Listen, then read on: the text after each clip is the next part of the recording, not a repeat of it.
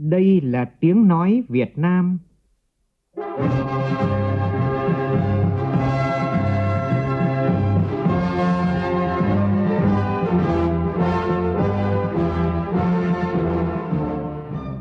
là tiếng nói Việt Nam, phát thanh từ Hà Nội, thủ đô nước Cộng hòa xã hội chủ nghĩa Việt Nam.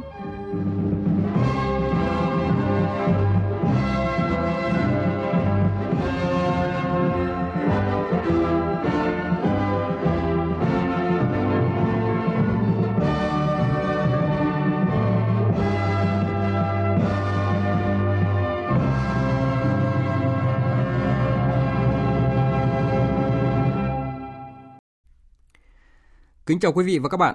Mời quý vị và các bạn nghe chương trình Thời sự sáng nay, thứ 6, ngày 4 tháng 10 năm 2019, tức ngày 6 tháng 9 năm kỷ hợi của Đài Tiếng Nói Việt Nam. Chương trình có những nội dung chính sau đây.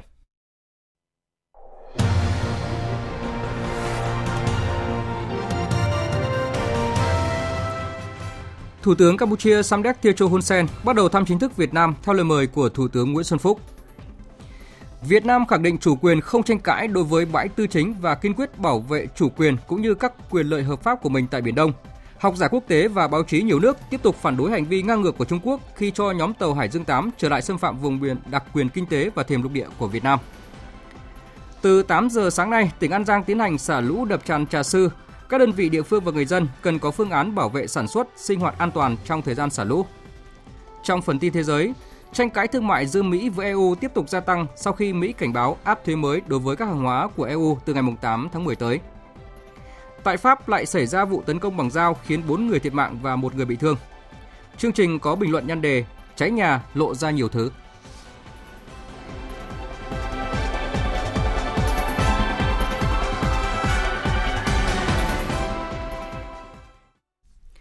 Bây giờ là nội dung chi tiết. Thưa quý vị và các bạn, Nhận lời mời của Thủ tướng Chính phủ Nguyễn Xuân Phúc, hôm nay Thủ tướng Vương quốc Campuchia Samdech Techo Hun Sen dẫn đầu đoàn đại biểu cấp cao Chính phủ Vương quốc Campuchia bắt đầu chuyến thăm chính thức Việt Nam. Chuyến thăm lần này của Thủ tướng Samdech Techo Hun Sen là dịp quan trọng để hai nước Việt Nam Campuchia thúc đẩy hơn nữa quan hệ hợp tác song phương trong giai đoạn mới. Biên tập viên Quỳnh Hoa thông tin. Kể từ khi thiết lập quan hệ ngoại giao ngày 24 tháng 6 năm 1967, Việt Nam và Campuchia là hai nước láng giềng, có mối quan hệ đoàn kết hữu nghị truyền thống. Mối quan hệ này đã được nhiều thế hệ lãnh đạo và nhân dân hai nước dày công vun đắp, kể cả bằng sinh mệnh của mình. Từ những nền tảng tốt đẹp đó, quan hệ hữu nghị và hợp tác giữa Việt Nam và Campuchia cũng đang trên đà phát triển tốt đẹp.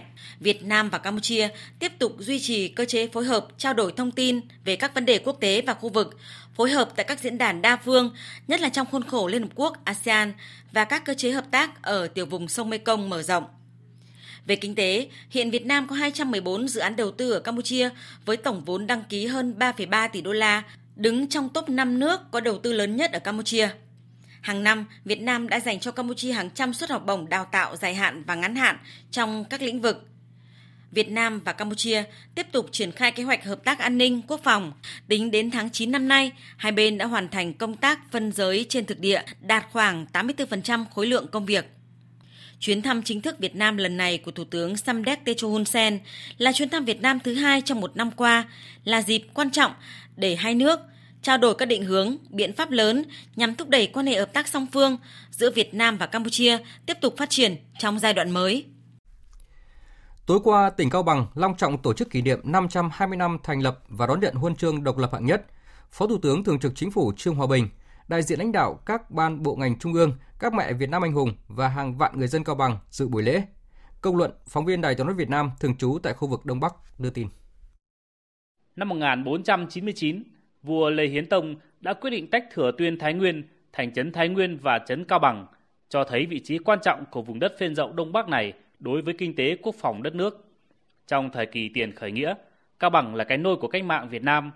Trong sự nghiệp xây dựng, bảo vệ đất nước, Cao Bằng có vai trò quan trọng trong đảm bảo an ninh, quốc phòng, phát triển kinh tế biên mậu. Những năm qua, Đảng bộ và nhân dân các dân tộc tỉnh Cao Bằng đã nỗ lực vượt khó, giành được những thành tựu quan trọng, tăng trưởng bình quân đạt 7% một năm, đời sống vật chất và tinh thần của nhân dân nâng lên rõ rệt. Phát biểu tại buổi lễ, Phó Thủ tướng Thường trực Trương Hòa Bình lưu ý địa phương cần phát huy thế mạnh sẵn có để tạo đột phá trong phát triển, nâng cao đời sống vật chất và tinh thần của đồng bào các dân tộc. tỉnh cần tiếp tục thực hiện tập trung vào ba đột phá chiến lược, quyết tâm tháo gỡ các điểm nghẽn phát triển về kết cấu hạ tầng giao thông, hạ tầng du lịch, dịch vụ, hạ tầng cửa khẩu, chất lượng nguồn nhân lực, chú trọng rà soát sửa đổi cơ chế, quy trình. Dịp này, thưa ủy quyền của Chủ tịch nước, Phó Thủ tướng Thường trực Trương Hòa Bình đã trao huân chương độc lập hạng nhất cho Đảng bộ, chính quyền nhân dân tỉnh Cao Bằng. Sáng nay tại Thái Nguyên diễn ra hội nghị tổng kết 10 năm thực hiện chương trình mục tiêu quốc gia xây dựng nông thôn mới giai đoạn 2010-2019 và triển khai nhiệm vụ thời gian tới của tỉnh Thái Nguyên. Phó Thủ tướng Vương Đình Huệ, trưởng ban chỉ đạo trung ương các chương trình mục tiêu quốc gia chủ trì hội nghị. Phóng viên Văn Hiếu thông tin. Từ năm 2010 đến nay, tổng nguồn vốn huy động thực hiện chương trình mục tiêu quốc gia xây dựng thôn mới trên địa bàn tỉnh Thái Nguyên đạt hơn 66.380 tỷ đồng, xác định nhóm tiêu chí hạ tầng kinh tế xã hội là khâu đột phá sau 10 năm hệ thống giao thông nông thôn trên địa bàn tỉnh đã tăng cả về số lượng và chất lượng. Đến nay gần 75% số xã đã đạt tiêu chí giao thông. Hiện Thái Nguyên có 3 trên 9 địa phương hoàn thành nhiệm vụ xây dựng nông thôn mới. Một xã và 12 xóm đạt chuẩn nông thôn mới kiểu mẫu. Dự kiến đến hết năm nay, tỉnh sẽ có 101 xã đạt 19 tiêu chí, tiến tới về đích trước một năm so với mục tiêu nghị quyết đại hội Đảng bộ tỉnh lần thứ 19 đã đề ra. Chủ tịch Ủy ban dân tỉnh Thái Nguyên Vũ Hồng Bắc cho biết. Với tinh thần chỉ đạo lãnh đạo sâu sát của cấp ủy và chính quyền, đồng hành đồng thuận của nhân dân cần phải tiếp tục có những giải pháp mới, đồng bộ hơn, tích cực hơn, quyết liệt hơn, ưu tiên đầu tư cho nông nghiệp, nông dân nông thôn và đồng thời quan tâm đến nâng cao chất lượng nguồn nhân lực, phát huy được sức mạnh tổng hợp Đoàn giám sát của Quốc hội do ông Phan Thanh Bình, chủ nhiệm Ủy ban Văn hóa, Giáo dục Thanh niên, Thiếu niên và Nhi đồng của Quốc hội làm trưởng đoàn, hôm qua đã có buổi làm việc với Ủy ban dân thành phố Cần Thơ về việc thực hiện chính sách pháp luật về phòng chống xâm hại trẻ em giai đoạn 2015-2019. Phóng viên Hồng Phương, thường trú tại đồng bằng sông Cửu Long đưa tin. Theo báo cáo, giai đoạn 2015-2019, thành phố Cần Thơ có 170 trẻ em bị xâm hại, trong đó có 168 trường hợp bị xâm hại tình dục, một em là nam. Con số này tăng 54 trường hợp so với giai đoạn 2011-2015. Ông Lê Quang Mạnh, Chủ tịch Ủy ban Nhân dân thành phố Cần Thơ kiến nghị. Rất mong là đoàn có một cái kiến nghị với Quốc hội để xem xét lại thêm về cái cơ chế để chúng ta có một cái cách giải quyết các cái vấn đề có tính chất liên ngành, có tính chất phức tạp. Ông Phan Thanh Bình, chủ nhiệm Ủy ban Văn hóa, Giáo dục, Thanh niên, Thiếu niên và Nhi đồng của Quốc hội, trưởng đoàn giám sát cho rằng trong thời gian tới, thành phố Cần Thơ cần thường xuyên phổ biến những phương thức, thủ đoạn phạm tội và các vụ việc xảy ra để người dân, nhất là vùng sâu, vùng xa, nâng cao ý thức phòng ngừa.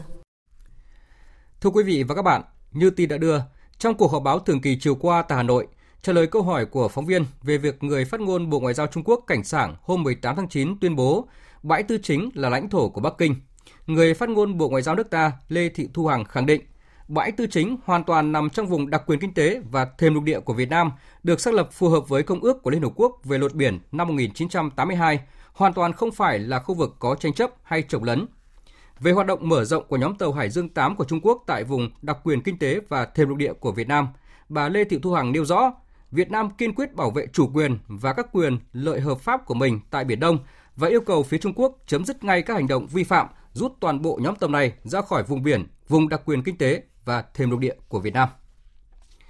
Thưa quý vị, thưa các bạn, trước việc Trung Quốc hết lần này đến lần khác cho tàu xâm phạm trái phép vùng đặc quyền kinh tế và thềm lục địa của Việt Nam – dư luận quốc tế đã lên án và phản đối những hành động ngang ngược phi lý của Trung Quốc. Biên tập viên Hồ Điệp tổng hợp ý kiến của một số học giả quốc tế. Theo tiến sĩ Murray Hybert, Phó Giám đốc Trung tâm Nghiên cứu Chiến lược và Quốc tế, một trong những chuyên gia hàng đầu của Mỹ về ASEAN, việc Trung Quốc đưa nhóm tàu Hải Dương 8 liên tục xâm phạm trái phép vùng đặc quyền kinh tế và thềm lục địa của Việt Nam là điều không thể chấp nhận, bởi không có một quốc gia nào có quyền dẫm lên luật pháp quốc tế. Trung Quốc đã thực hiện các mục tiêu của họ khá rõ ràng trong vòng 10 năm gần đây. Và bây giờ, Trung Quốc lại tiếp tục gây áp lực với Việt Nam. Nhìn vào những gì đang diễn ra, tôi nghĩ rằng Trung Quốc đang tính từng bước dần dần kiểm soát Biển Đông khi họ có thể. Theo tiến sĩ Tang Simun, Giám đốc Trung tâm Nghiên cứu ASEAN, Viện Nghiên cứu IC Singapore, hành vi của Trung Quốc là nguy hiểm và có thể tạo ra một tiền lệ mới gây phương hại cho các quốc gia có chủ quyền ở Biển Đông. Nhiều khả năng Trung Quốc sẽ duy trì những hoạt động như thế này. Điều này nguy hiểm ở chỗ là nếu cứ tiếp dẫn như vậy, nó sẽ tạo ra một thông lệ mới, một hiện trạng mới gây phương hại cho các nước khác có tuyên bố chủ quyền tại Biển Đông. Còn nhà nghiên cứu James Barton, nhà nghiên cứu độc lập về Biển Đông, Hoa Kỳ, người đang thực hiện cuốn sách Những thông điệp từ Biển Đông nhận định những hành vi của Trung Quốc đã bất chấp các quy định của UNCLOS 1982 và các chuẩn mực quốc tế. ASEAN cần lên tiếng mạnh mẽ hơn nữa để ngăn chặn các tham vọng chủ quyền của Trung Quốc. Giới lãnh đạo Trung Quốc có một đại chiến lược đối với Biển Đông. Họ muốn hoàn toàn kiểm soát khu vực này. Tôi tin rằng là các nước ASEAN sẽ cùng đoàn kết và hợp tác với các cường quốc về biển trong khu vực Ấn Độ Dương-Thái Bình Dương nhằm ngăn chặn chiến lược đầy mạo hiểm này của phía Trung Quốc. Thưa quý vị và các bạn, không chỉ có các học giả quốc tế, báo chí quốc tế cũng đăng tải nhiều bài viết lên án các hành động ngang ngược của Trung Quốc và kêu gọi nước này tuân thủ luật pháp quốc tế. Tổng hợp của biên tập viên Đài tiếng nói Việt Nam. Báo Sakai, một tờ báo lớn và có uy tín hàng đầu Nhật Bản, có bài viết khẳng định, dù xem xét dưới góc độ nào của luật pháp quốc tế, bãi tư chính cũng hoàn toàn thuộc vùng đặc quyền kinh tế và thêm lục địa của Việt Nam. Vì vậy, việc tàu khảo sát Hải Dương 8 của Trung Quốc hoạt động tại khu vực này đã xâm phạm nghiêm trọng quyền chủ quyền của Việt Nam. Trong khi đó, tờ Thời báo Ấn Độ đăng bài cho rằng các hành động của Trung Quốc ở Biển Đông là yếu tố khuyến khích các nước xích lại gần nhau hơn để giải quyết vấn đề này. Tờ Thời báo Ấn Độ kêu gọi Trung Quốc kiềm chế ở Biển Đông, tham gia đối thoại thực chất với tất cả các bên liên quan mà không kèm theo điều kiện tiên quyết, duy trì các quy tắc quốc tế và cùng đảm bảo an ninh cho Biển Đông. Trung Quốc phải tuân thủ luật pháp quốc tế, đồng thời phối hợp với ASEAN thúc đẩy COC có tính ràng buộc về mặt pháp lý để giải quyết bất đồng trên biển.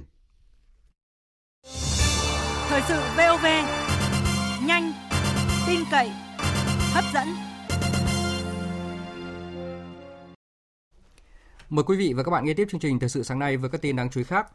Thời gian qua, tình hình cháy nổ trên địa bàn tỉnh Ninh Thuận diễn biến phức tạp, số vụ cháy tại doanh nghiệp, trung cư và các hộ gia đình có dấu hiệu tăng cao. Do vậy, công tác tuyên truyền, nâng cao nhận thức về phòng cháy chữa cháy trong người dân, doanh nghiệp tại địa phương tiếp tục cần được sự quan tâm chú trọng. Thượng tá Nguyễn Hữu Trình, Phó trưởng phòng Cảnh sát phòng cháy chữa cháy và cứu hộ cứu nạn Công an tỉnh Ninh Thuận cho biết. Thông qua những buổi diễn tập như thế này và thông qua các buổi tuyên truyền về phòng cháy cháy sẽ nâng cao được cái nhận thức của người dân, trang bị cho mỗi người dân, đặc biệt là những cái lực lượng trực tiếp tại cơ sở có những cái kiến thức, kỹ năng cần thiết để mà khi có cái tình huống cháy nổ xảy ra xử lý thật tốt, thật hiệu quả. Thưa quý vị và các bạn, nguy cơ cháy có thể xảy ra bất cứ ở đâu và bất kỳ lúc nào với những thiệt hại nghiêm trọng không thể đong đếm được. Vì vậy, để ngăn ngừa thiệt hại do cháy, mỗi người dân, đơn vị, doanh nghiệp cần đề cao ý thức trách nhiệm, chủ động phòng cháy chữa cháy nhằm bảo vệ tính mạng, tài sản của mình và những người xung quanh. Đây cũng là nội dung bình luận của biên tập viên Đài Tiếng nói Việt Nam mà chúng tôi sẽ chuyển đến quý vị và các bạn ở phần sau của chương trình. Đến thời điểm này, dù đã thực hiện nhiều biện pháp phòng chống dịch tả lợn châu Phi, thế nhưng trên địa bàn tỉnh Thanh Hóa, tình hình dịch tái phát trở lại đang có chiều hướng gia tăng. Nguyên nhân được chỉ ra là do nhiều địa phương chưa thật sự quyết tâm trong công tác phòng chống dịch. Cùng với đó là việc tiêu hủy lợn bị bệnh không đúng quy định đã dẫn đến phát sinh nguồn bệnh.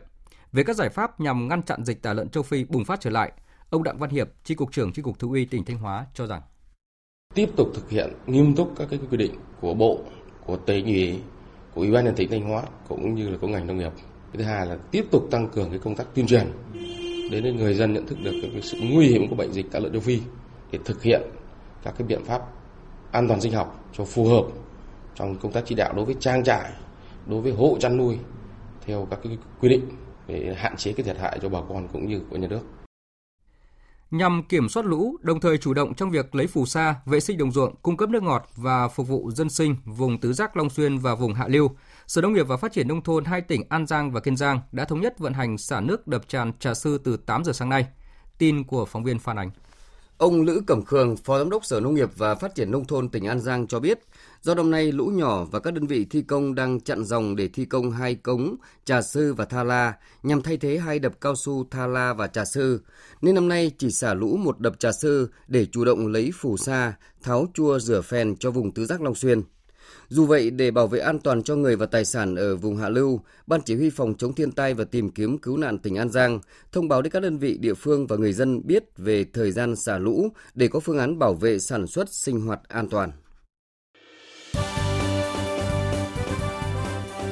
Thời sự tiếng nói Việt Nam Thông tin nhanh Bình luận sâu Tương tác đa chiều.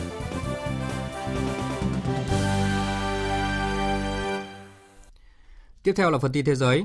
Tổng thống Mỹ Donald Trump vừa công khai yêu cầu Trung Quốc điều tra đối thủ chính trị thuộc phe Dân Chủ Joe Biden. Động thái này được cho là đã cho phép sự can thiệp của nước ngoài vào cuộc bầu cử Tổng thống Mỹ, điều đã dẫn tới việc khởi động điều tra luận tội Tổng thống Trump mới đây. Phạm Huân, phóng viên Đài tiếng nói Việt Nam thường trú tại Mỹ, đưa tin.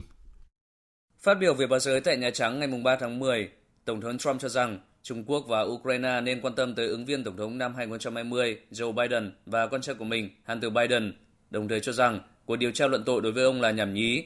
Trong khi đó, Chủ tịch Hạ viện Nancy Pelosi đã tuyên bố khởi động một cuộc điều tra luận tội ông Trump liên quan đến việc ông Trump đã yêu cầu Ukraine điều tra ông Biden và con trai của mình, điều được cho là trái với hiến pháp vì ông Biden là đối thủ chính trị của ông Trump trong cuộc chạy đua vào Nhà Trắng năm 2020. Chủ tịch Ủy ban tình báo Hạ viện thuộc Đảng Dân Chủ Adam Schiff ngày 3 tháng 10 cho biết, Tổng thống Trump đã phá vỡ lời thề khi tuyên thệ khi yêu cầu một quốc gia khác can thiệp nhằm mang lại lợi thế cho mình trong chiến dịch tranh cử. Tranh cãi thương mại giữa Mỹ với EU tiếp tục gia tăng sau khi Mỹ cảnh báo áp thuế mới đối với các hàng hóa của EU từ ngày 8 tháng 10 tới. Ngay lập tức, Bộ trưởng Tài chính Pháp hôm qua tuyên bố Pháp và Liên minh châu Âu sẵn sàng đáp trả bằng các lệnh trừng phạt nếu Mỹ từ chối nắm lấy cơ hội mà châu Âu đang tạo ra trong cuộc tranh chấp thương mại liên quan đến máy bay Airbus. Việc chính quyền Tổng thống Mỹ Donald Trump quyết định áp thuế lên 7,5 tỷ đô la hàng hóa của Liên minh châu Âu kể từ ngày 8 tháng 10 tới được cho là có thể châm ngòi cho cuộc chiến tranh thương mại xuyên Đại Tây Dương và gây ra những hệ lụy cho kinh tế toàn cầu. Biên tập viên Thanh Huyền phân tích. Sau 15 năm kiện tụng, Tổ chức Thương mại Thế giới WTO đã xác nhận Mỹ có quyền thực thi các biện pháp trả đũa những hoạt động trợ cấp trái phép của EU cho các nhà sản xuất máy bay Airbus. Và lần này, hình thức đáp trả của Washington không gì khác ngoài áp thuế lên các mặt hàng nhập khẩu từ châu Âu. Dù vẫn còn xa để nói rằng việc áp thuế sẽ ngay lập tức dẫn đến một cuộc chiến thương mại giữa hai bờ Đại Tây Dương, nhưng mà hệ lụy sau quyết định mới nhất của Mỹ sẽ nhanh chóng được nhìn thấy. Hiện thì EU vẫn để ngỏ khả năng đối thoại với Mỹ để tìm cách giải quyết công bằng, nhưng một số nước như Pháp đã tuyên bố cứng rắn rằng sẽ đáp trả Mỹ nhằm đảm bảo các lợi ích của doanh nghiệp của họ. Hãng Airbus cũng đã đệ đơn kiện ngược hãng Boeing của Mỹ nhận trợ cấp bất hợp pháp từ chính phủ Mỹ để cạnh tranh với họ. WTO hiện đang xem xét khiếu nại này. Và nếu như EU thắng thế trong vụ kiện chống lại Boeing, họ còn có thể được phép ra những biện pháp đáp trả còn tốn kém hơn nữa với Washington. Đến lúc đó, tranh chấp giữa hai bờ Đại Tây Dương có thể gây thiệt hại nặng nề hơn cho mối quan hệ thương mại trị giá 1.300 tỷ đô la giữa hai bên, từ đó gây phương hại cho tất cả những bên liên quan. Với nỗi lo suy thoái cho kinh tế thế giới đang có chiều hướng gia tăng do thương chiến Mỹ-Trung và nhiều lý do khác, thì một trận chiến thương mại tốn kém khác giữa Mỹ và châu Âu rõ ràng không phải là điều thế giới mong đợi lúc này. Nguyên thủ bốn quốc gia Trung Âu gồm Cộng hòa Séc, Ba Lan, Hungary và Slovakia đã nhất trí ủng hộ Serbia sớm gia nhập Liên minh châu Âu. Phóng viên Hữu Bình, thường trú tại Cộng hòa Séc, đưa tin. Phát biểu với báo chí sau hội nghị, Tổng thống nước chủ nhà Milos Zeman khẳng định các nước nhóm Visegrad sẽ cung cấp tối đa sự hỗ trợ để quá trình kết nạp Serbia và Liên minh châu Âu diễn ra một cách suôn sẻ. Ông cũng cho biết thêm, sau Serbia, việc kết nạp Montenegro vào Liên minh châu Âu cũng cần phải được đẩy nhanh và hy vọng kế hoạch này sẽ được trở thành hiện thực vào năm 2027. Theo người đứng đầu chính phủ bốn nước, việc sớm kết nạp các nước Tây Ban Căng sẽ giúp EU đạt được nhiều mục đích, trong đó có việc ngăn dòng người di cư từ châu Phi, Trung Đông và châu Âu, đồng thời kiềm chế sự gia tăng ảnh hưởng của các đối tác bên ngoài tại cửa ngõ phía Nam của châu Âu. Tại Pháp lại vừa xảy ra vụ tấn công bằng dao khiến 4 người thiệt mạng và một người bị thương. Phóng viên Huỳnh Điệp thường trú tại Pháp đưa tin. Vụ tấn công xảy ra vào khoảng 13 giờ ngày 3 tháng 10 giờ Pháp, ngay trong trụ sở cảnh sát Paris nằm tại trung tâm thủ đô, khiến ba nam và một nữ thiệt mạng, một người khác cũng bị thương. Kẻ tấn công ngay sau đó đã bị lực lượng cảnh sát có mặt tại hiện trường bắn hạ. Ngay sau vụ tấn công, an ninh tại khu vực trung tâm thủ đô Paris xung quanh trụ sở cảnh sát được siết chặt. Tổng thống Pháp Emmanuel Macron, Thủ tướng Edouard Philippe, Bộ trưởng Bộ Nội vụ Christophe Castaner đã ngay lập tức có mặt tại hiện trường để thể hiện sự ủng hộ đối với lực lượng cảnh sát Paris. Theo Bộ trưởng Bộ Nội vụ Christophe Castaner, kẻ tấn công 45 tuổi làm việc tại bộ phận tin học của Sở Cảnh sát Paris từ gần 20 năm qua. Người này đã làm việc trong bộ phận tin học, chưa bao giờ có biểu hiện bất thường và không cho thấy bất cứ dấu hiệu cảnh báo nào. Tổng thống, Thủ tướng, thị trưởng Paris đã có mặt rất sớm tại đây để gặp gỡ toàn thể nhân viên của Sở Cảnh sát, những người bị tác động bởi vụ việc đặc biệt nghiêm trọng này. Động cơ của vụ việc đang được tích cực làm rõ. Tuy nhiên, theo thông tin ban đầu, khả năng nguyên nhân xuất phát từ mâu thuẫn cá nhân giữa nghi phạm và một trong số các nạn nhân. Vừa rồi là phần tin thời sự quốc tế. Tiếp tục chương trình thời sự sáng nay là một số tin thể thao đáng chú ý.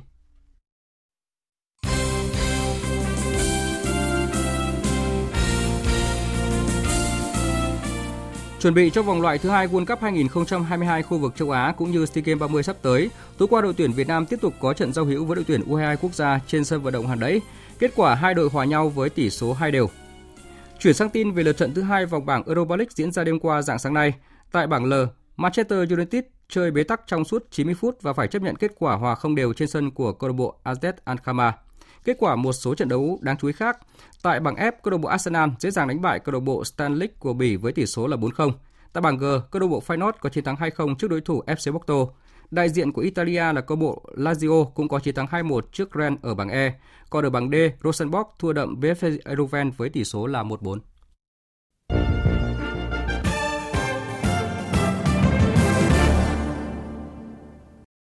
Quý vị và các bạn đang nghe chương trình Thời sự sáng của Đài Tiếng nói Việt Nam.